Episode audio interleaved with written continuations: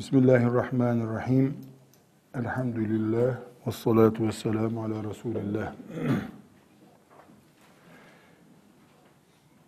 Bu yaşadığımız yirmi birinci çağda, ondan önceki yirminci asırda aşağı yukarı yüz yüz elli senedir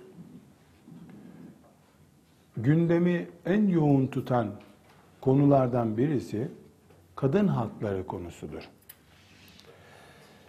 Bu yirmi birinci yüzyılın başında da birkaç tane kadın kongresi diye büyük bir toplantı yapıldı. En son Çin'de büyük bir kadın hakları toplantısı yapıldı. Birleşmiş Milletler ve da bana göre birleştirilmiş milletler. Hiçbir zaman doğal olarak birleşmiş halleri yok. Birleştirilmiş milletler e, ana konularından biri olarak hep kadın hakları diye bir gündem oluşturdu. Bilhassa Fransız ihtilali denen Avrupa çalkantısından sonra e, kadınların da hakkı olması başlığı Müslümanlar arasında gündeme geldi. Hilafetimizin elimizden kaçtığı bin dokuz yüz yirmili yıllardan sonra ise İslam ümmeti içinde özellikle Mısır yöresinde epey bir e, kadın hakkı, kadının e, hürleştirilmesi diye bir kampanya başlatıldı. Tahrîru'l-mar'a adıyla, Arapça deyim olarak e, bunu yazmanızda fayda var. Tahrîru'l-mar'a, tahrir hürleştirme demek. Kadının hürleştirilmesi diye kampanyalar Mısır'da yapıldı. Bunların kaynağının Fransa ve İngiltere olduğunu herkes biliyor. Zaten gizli yapmadı yapanlar. Yani böyle gizli bir şekilde e, kadının tahriri diye bir şey yapmadılar. Şimdi bu tahrîru'l-mar'a, kadının hürleştirilmesi, hür hale getirilmesinde kim zincirledi ki tahrir ediyorsun sorusunu yer yer gizli bir şekilde, yer yer de alenen dillendirdiler. Gizli bir şekilde ya işte çöl kültürü hala Müslümanları eziyor da işte erkekler şöyle ediyor filan ama ellerine fırsat geçince Allah'tan kurtarmaya çalışıyoruz dediler. Şeriatı engel gösterdiler. Kadının da nefsani kimliği, kadınsı duyguları e, maalesef haya ederek, Allah'tan haya ederek söylüyoruz. Maalesef tesettürü olmasına rağmen veya işte namazı, orucu bilmiş olmasına rağmen maalesef kadınların bu işte e, cevap verme sonucunu getirdi.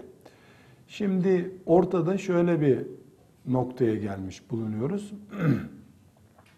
Müslüman kadınlar iman ettiklerini söyledikleri halde, ki iman ehlidirler inşallah, aynı kadının gavurların ağzından çıkmış sözleri söyleyebildiğini görüyorsun. Bunu özellikle kadınların içinde darbe bulunan, kendilerine yara gibi hissettikleri, mesela kadının mirasta erkek gibi pay alamaması, özellikle Nisa suresindeki kavvame, El-Ricâlu Kavvâmûne alen-Nisa ayetinde erkeklerin ailenin reisi yapılması, artı e, bu dönemde e, özellikle gündeme getirilen eşitlik ilkesi, bu yani kavvâmenin ötesinde bir de eşitlik. Eşitiz biz. Her şeyde eşitiz erkekle. Neredeyse benim saçlarımın yarısı senin olsun, bıyıklarını da sen de bana ver biraz, eşit olalım diyecek kadar. Çocuksu, fıtratı inkar edecek. Kadının özel yapısını, Allah'ın yarattığı tarzı bile inkar edecek kadar eşitlik iddiası. Kadının e, ikinci koca ile iki kocalı olma hakkı olmadığı halde erkeklerin iki kadınlı, üç kadınlı, dört kadınlı olmasının e, Kur'an'da zikredilmesi, buna varıncaya kadar kadınların e, nefislerini de rahatsız eden, işte mesela şahitlik konusunun e, şeriat açısından kadının e, belli konulardaki şahitliğini yetersiz gören hükmü ve benzeri konular sürekli gündeme getirilip bazen açıkça İslam'a düşmanlık yaparak, bazen de İslam'ın içinde reform yaparak e, bazı konuları gıdıklama diyeceğim ben. Gıdıklama, e, bu gıdıklama ümmeti Muhammed'in e, iç yaralarından biri haline geldi. Tesettürlü, namazlı, haçlı ama kafirlerin düşündüğünü düşünmekte sakınca görmeyen, ayağına basınca hemen bunu gündeme getiren bir anlayış peyda oldu kadınlar arasında. Buna e, kadınların e, hakları gibi bir başlık kullandılar. Kadınların hakları, kadın hakları. Ben sizler gibi Allah'ın dinini öğrenmeye kendisini adamış, yarının inşallah e, binti sirinleri olacak hanım kızlarımı tenzih ederim böyle bir şey konuşmaktan. E, Allah'ın kulları olmayı en büyük hak, en büyük lütuf olarak görmüş sizler için böyle şey konuşmak gerekmez. Ama karşınıza muhakkak e, bulunduğunuz yerlerde emri bil maruf, hocalık vesaire gibi bir sebeple bulunduğunuz yerde muhakkak karşınıza çıkacak bu. E, bu yüzden istedim ki e, kadınlar açısından hak mefhumunun, kadın hakkı mefhumunun e, nasıl değerlendirilmesi gerektiğini bir fıkıh talebesi olarak Fakihe Hanım, Ebu Hanife'nin makamındaki Ümmü Hanife adayları olarak nasıl bir perspektifimiz olması gerektiğini özellikle e, sizlere paylaşmak istedim. Bir dersten çok prensip e, yumağı olarak bunu konuşacağım. Abdülkerim Zeydan e, üstadımız, Allah ömrüne bereketler versin, E, kadın konusunda en mufassal e, kitabı yazan yazardır. Özellikle ondan yoğun bir şekilde derledim e, hocamızdan. Kadınların e, ve erkeklerin, yani Müslümanın, Allah'ın kulunun hak kelimesini nasıl e, anlayacağını beyan ediyoruz. Özellikle e, şu şekilde özetleyebilirim. Hak deyince ben ne anlıyorum? İnsan olarak, mümin olarak hakta neye iman ediyorum? Bunları maddeler halinde sayacak olursak, birincisi hanım kızlar, hakkı Allah verir.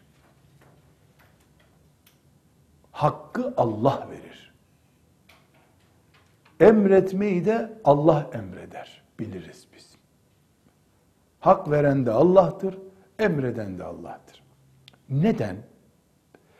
Çünkü bu birinci maddemiz. Çünkü hak bir lütuftur.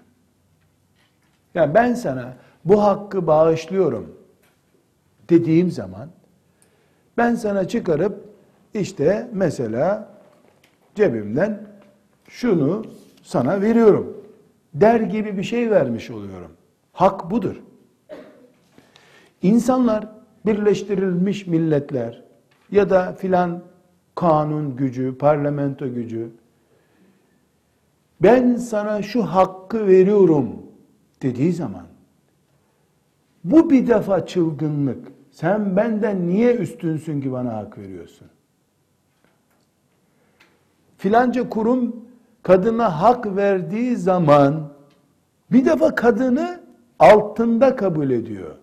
Ben senin üstünde bir gücüm, sen altta bir güçsün, ben sana hak verdim diyor. Ya da kurtlar toplanıyorlar, bundan sonra birbirimizin hakları böyle olsun diyorlar. Her halükarda kendisi yaratmayan insan başkasına hak veremez. Babanın da evlada hak verme hakkı yoktur. Kim yarattıysa hakkı o vermelidir. Bu birinci kanun. İnsan kendisini yaratıcı konumunda, ilah konumunda gördüğü zaman sana şu hakkı veriyorum diyebilir. Harçlık verir gibi hak vermeyi mümin olarak kabul edemeyiz biz. Bunun için deriz ki hakkı Allah verir, Allah emreder. Çünkü birisi Birleştirilmiş Milletler ya da birisi hak vermeye kalktığı zaman emredecek biraz sonra demektir. Çünkü hak vermek bir lütuftur, bağıştır, iyiliktir. Kabul etmektir onu. E ben sana hak verdiğime göre diye istediğini de emretmeye başlayacaktır. Bunun için hak vermeyi kabul edemeyiz. Etmeyiz. Birinci maddemiz bu. İkinci maddemiz, hak madem Allah tarafından verilir, kadın hakları, erkek hakları, çocuk hakları, bisiklet hakkı, engelliler hakkı, bunları Allah verir dedik. O zaman hakkı öğrenme kaynağımız da Allah'a bizi götüren kaynaklarımızdan olur. Kur'an olur, sünnet olur. Kur'an ve sünnet eksenli diğer kaynaklar olur. Mümin, Allah'tan alacağı hakkı kulların yasasından öğrenemez. Temel haklardan konuşuyoruz tabii. Engelliler belediye otobüsüne binerken şu kadar ücret ödeyecekler ifadesi mesela bir hak değildir. O bir devlet uygulamasıdır.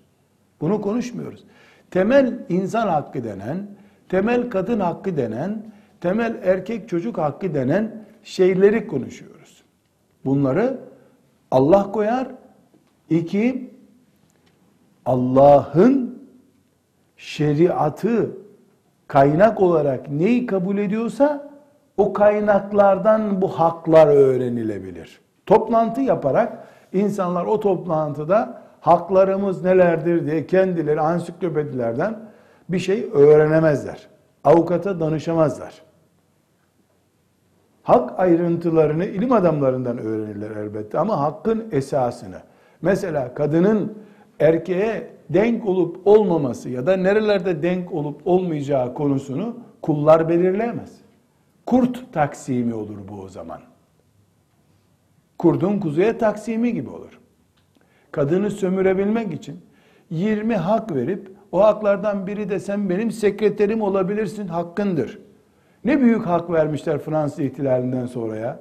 Kadına benim sekreterim olabilirsin, hem kocana beğenilmeye çalış hem beğen, bana beğenilmeye çalış. Verdikleri hakkın özeti budur. Çalışma hakkı verdiler kadına işte. Kadını çalıştırmak istemeyen böyle bir şeriat getiren Allah'tan kurtardılar kadını. Hürleştirdiler, tahrir ettiler. Ama karşılığında da kendi kölesi yaptılar. Ticaretin sömürge aracı olarak yaptılar. Bunun adı da hak oldu. Üçüncü ilkemiz bizim. Şeriatımız kadının hakkı konusunda veya erkeğin hakkı konusunda, yani hak kavramında bir İlkeler dizisi üzerine oturur. Bu ilkeler şöyledir. Bir kere yaratan Allah'tır. Celle Celaluhu. Yaratma maksadı insanın kulluk yapmasıdır.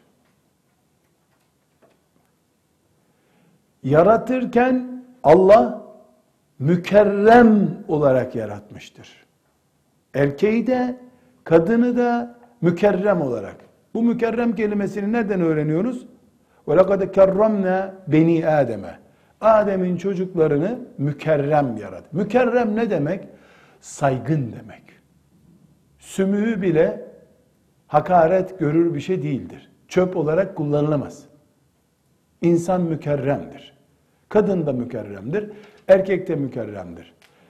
Bizim tahrir denen fırtınaya karşı, kadını Allah'tan kurtarma dalgalarına karşı aslında kadın ve erkek olarak nerede duruyoruz? Bunu tespit eden ilkelerimizi konuşuyoruz. Ne dedik? Yaratan Allah'tır. Yaratmadaki maksadı kulluk yaptırmaktır. Beyefendilik, hanımefendilik yoktur. Kul, kul, köle demek. İnsan Allah'ın kulu olarak yaratılmış. Kul kalkıp da beyefendilik, hanımefendilik edebiyatı yapamaz. Yaparsa çılgınlık olur bu. Ve insan mükerrem yaratılmıştır. Mükerremliğin ötesinde bir hak arayışı gereksizdir. Aynı şekilde hem bu mükerrem yaratılması hem de Allah'ın kuluna lütfettiği, ihsan ettiği haklar, her verdiği hak kadar emrettiği şeyler, bütün bunların toplamı mükerrem yaratılmak, haklar sahibi olmak, görevler üzerinde yaşıyor olmak, bu üç sac ayağı beraberinde imtihan edilmeyi gerektiriyor. Bu sebeple Allah ne kadar hak verdiyse o kadar görev verdi. Bu hak ve görevin ortasında da imtihan üretti Allah.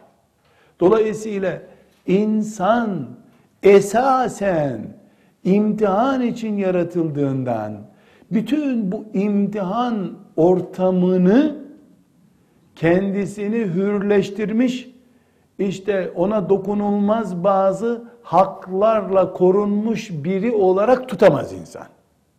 Bu kulluk mantığına aykırı olur. İnsanın insana karşı hakkı olur. Allah'a karşı hakkı olmaz kimsenin. Allah ne kadar emrederse kul o kadar yapar, ne kadar e, ihsan ederse o kadarına itaat eder. O kadarında sınırlı ve çizgi içerisinde kalır. Böyle inanıyoruz, böyle iman ediyoruz. Dolayısıyla hiçbir insan öbür insanı kölesi gibi kullanamaz. Babanın, annenin çocuğu üzerinde tasarrufu, onu kulu kölesi yapma düzeyinde değildir. Annelik babalık sınırları içerisinde dar bir alandadır. Patronun işçiyi köleleştirmesi mümkün değildir.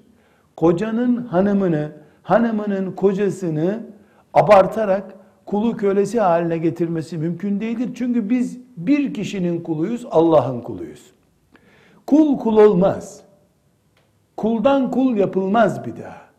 Herkes Allah'ın kuludur ama birbirimize karşı görevlerimiz vardır.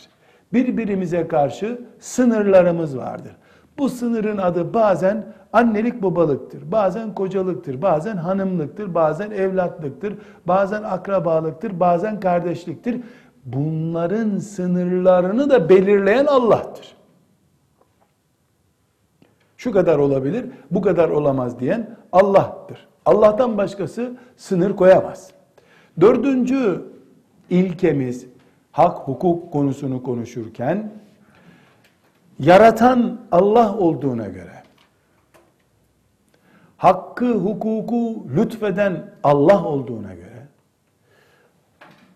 yarattıkları üzerinde lütfettiği haklarını, verdiği haklarını, istediği gibi genişletmek, daraltmak da Allah'ın hakkıdır.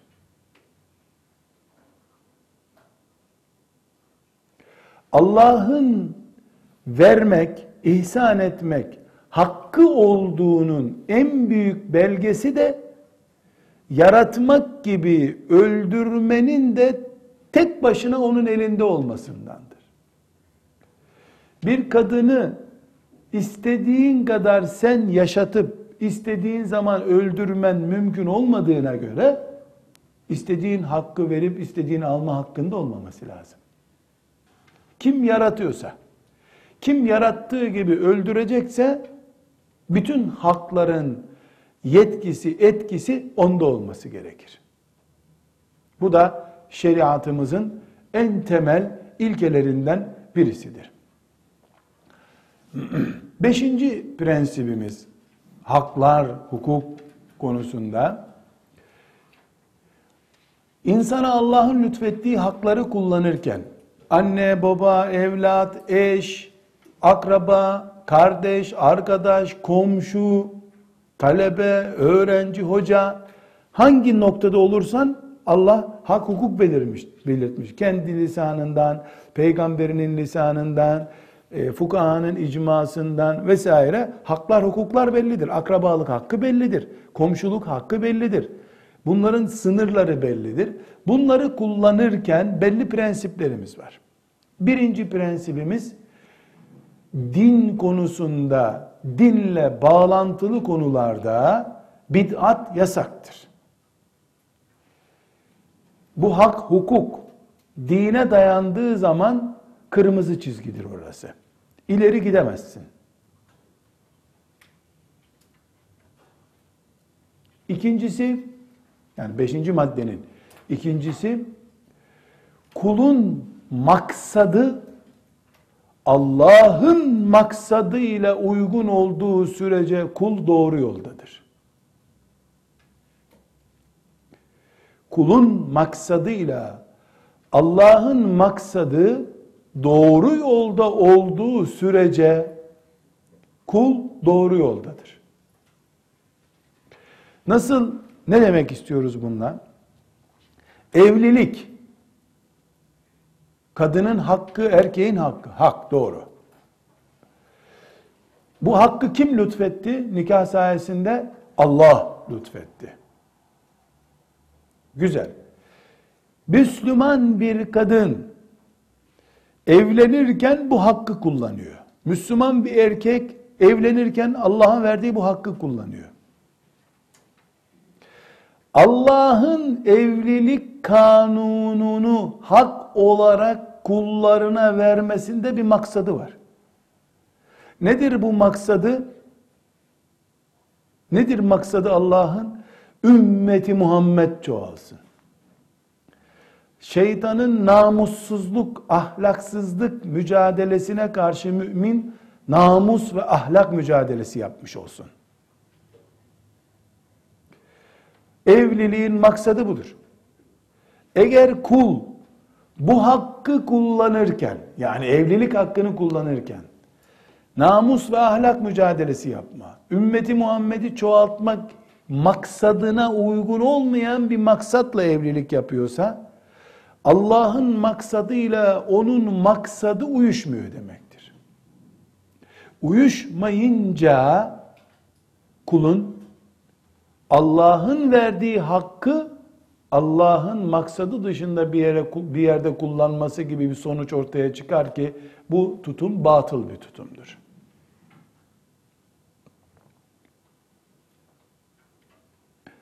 Bunun için diyoruz ki hakkı kullanma ilkelerinin ikincisi, kulun, hak kullanan kulun maksadı ile hakkı ihsan eden Allah'ın maksadı aynı olmalıdır. Ki kulluk ortaya çıkmış olsun. Bunu evlilikten örneklendirdim.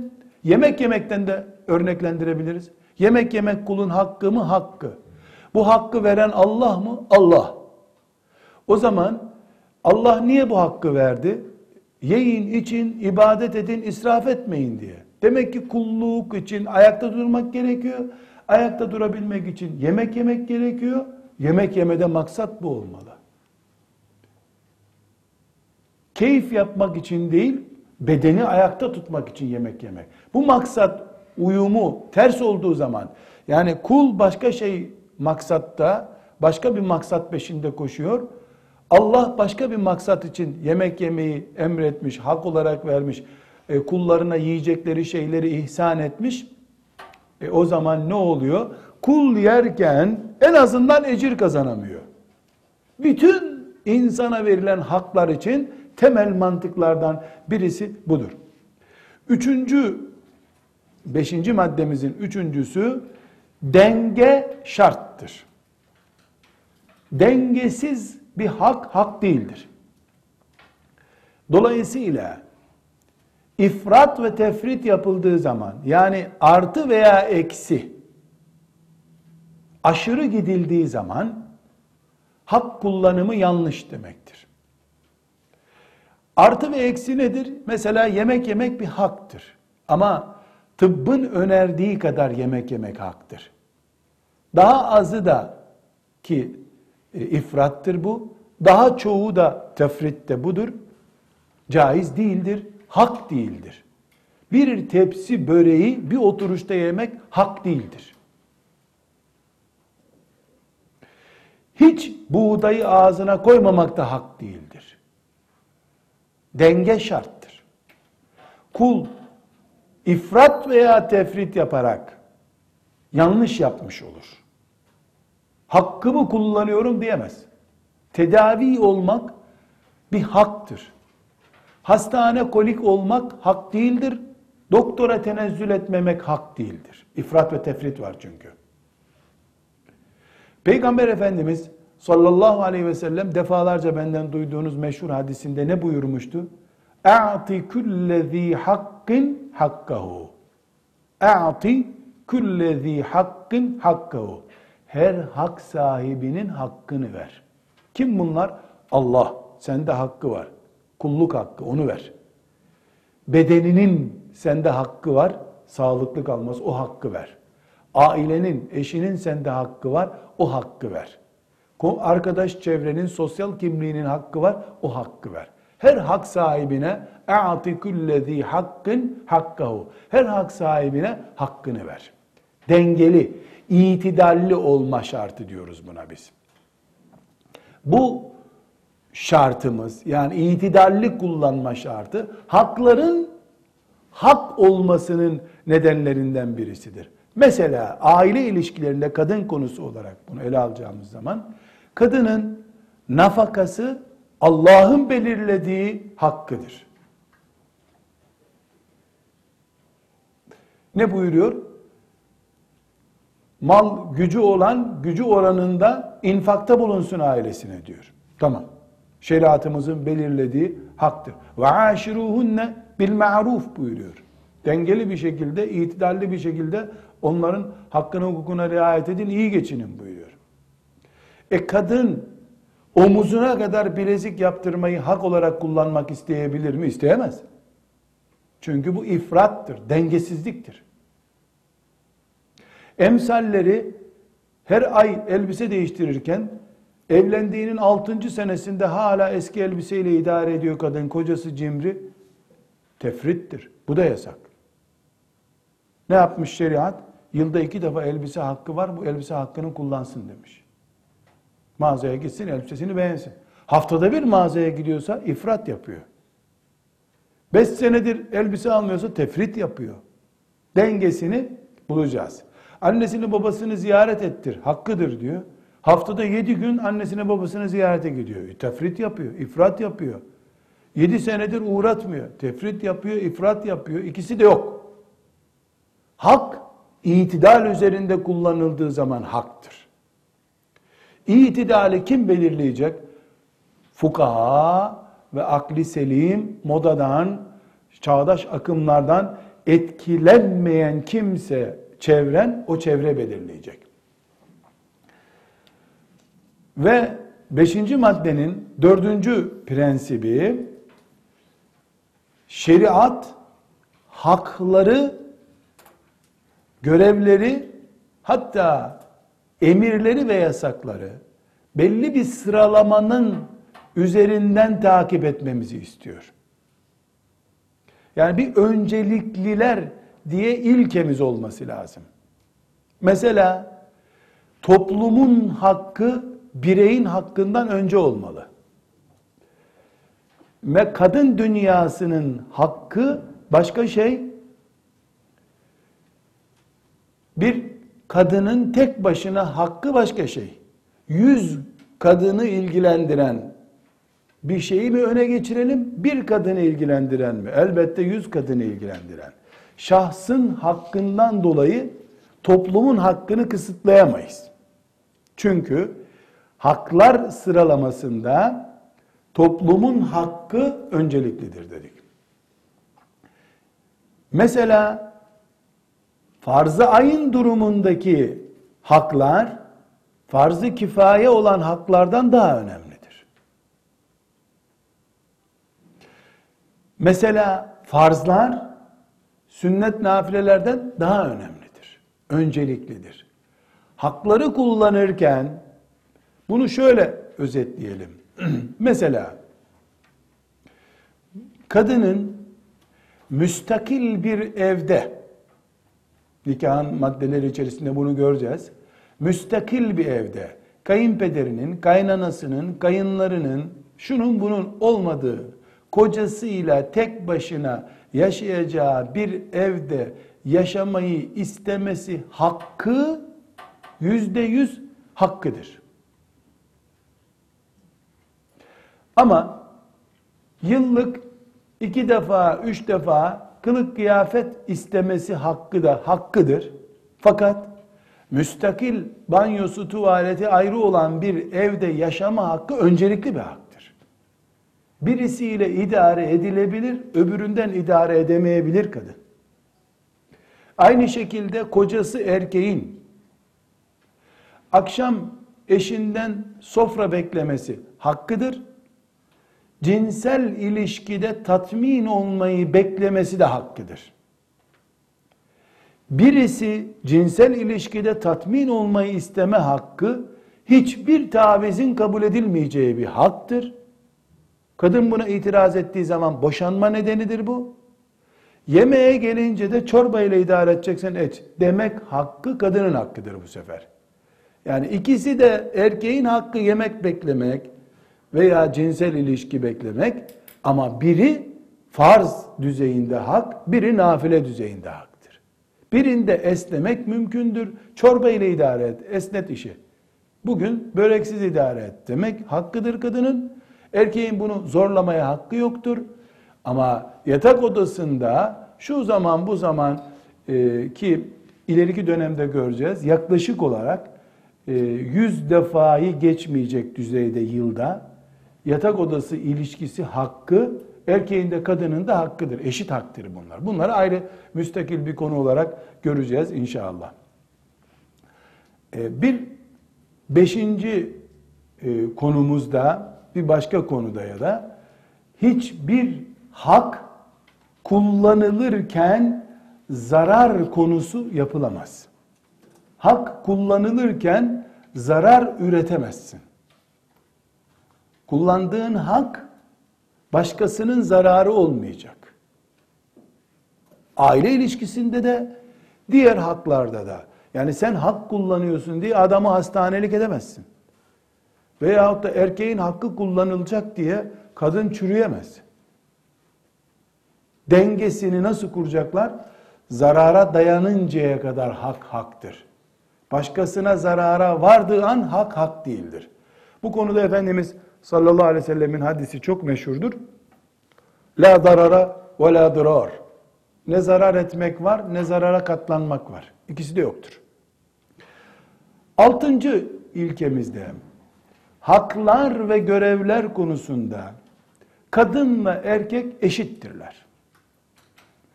İç dünyalarında başlıklar farklı da olsa, şeriat açısından erkek kadın ayrımı yoktur. Neden? Çünkü şeriat, yani Allah'ın dini, İslam, her akıllı ve bali olan benimdir diyor. Şeriat, aklı ve buluğ çağı gelmiş olan her insanın diniyim ben diyor.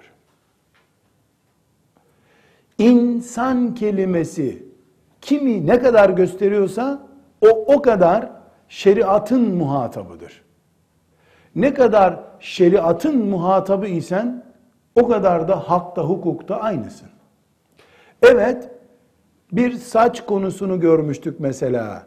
Erkeğin saç büyütmesiyle kadının saç büyütmesi hak hukuk olduğu zaman farklıdır demiştik. Erkeğin saçını kesmesi için kimseye sorması gerekmiyor demiştik. Ama kadına gelince kadının süsü olduğundan saç, kocasından habersiz başını usturaya vuramaz demiştik. Bu fizyolojik olarak ortaya çıkan bir bağlantı durumundan. Yoksa saç kadın erkek ayrımı olmayan bir sorun olması lazım. Kadın da zinet durumunda olduğu için ayrıntısı var. Erkekte zinet olmadığı için ayrıntısı olmaz. Bütün meselelerde şeriat kadın erkek ayrımı yapmaz. Çünkü şeriat insan veya hayvan ayrımı yapar. Hayvanlar benim muhatabım değildir der. Dolayısıyla hayvanlarla ilgili bir ayrıntısı yoktur. İnsanla, insanın da akıllısı ve buluğa ermişiyle muhatabım ben der. Bütün insanların diniyim der. Hayvanları kafir Müslüman diye ayırmaz. Delileri Müslüman kafir diye ayırmaz. Çocukları Müslüman kafir diye ayırmaz. İnsan akıllı ve buluğ çağına gelmiş. Benim muhatabım bunlardır der. Bu muhataplarının üzerinden yürürken kadın erkek ayrımı yapmaz. Haklarda, hukuklarda kadın ayrımı vesaire yoktur. Dolayısıyla erkeklerin kadınlara hak vermesi diye bir şey söz konusu değil. Kadınların erkeklerden hak koparması diye bir şey söz konusu değil. Herkes Allah'ın kulu. Kullar kendi aralarında birbirlerine lütuf ve ihsanlarda bulundukça sadece komik duruma düşerler. Ama ne yapar kullar?